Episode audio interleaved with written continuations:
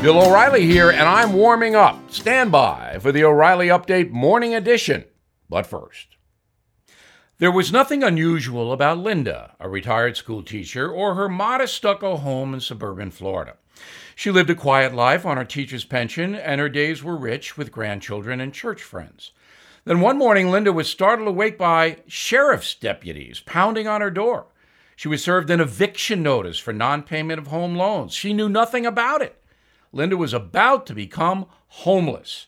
And in a moment, I'll reveal the rest of her story. So today is So So Tuesday. I'm mocking it because Super Tuesday gave us Joe Biden and his comeback. So So Tuesday, where six states vote in the Democratic primary, will put the former vice president over the top. So when I talk to you again tomorrow, Joe Biden will be the presumptive Democratic nominee for president. I am predicting that Biden will sweep all six states, and Michigan is the most important. But if you look at the latest polling, and some of that polling is corrupt and inaccurate, but every poll has Joe Biden crushing Bernie Sanders.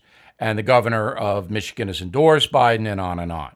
Now, the reason Sanders has fallen apart is because the establishment, and that's the media and the people who run the Democratic Party, have all turned on him because he is so radical.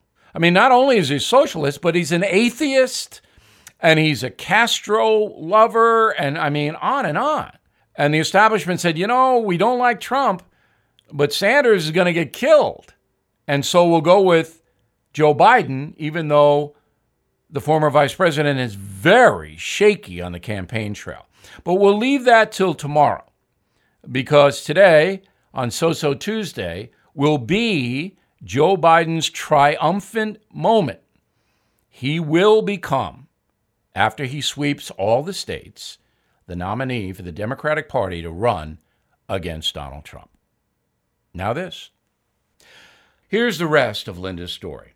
She was a victim of home title fraud, one of the fastest growing crimes in America. Scammers found her home's title online, forged it, so it looked like she sold her home. They took out loans against her house. She was evicted for unpaid loans she never took out. So please go to HometitleLock.com and register your address to see if you're already a victim and get 30 days of free protection. That's HometitleLock.com.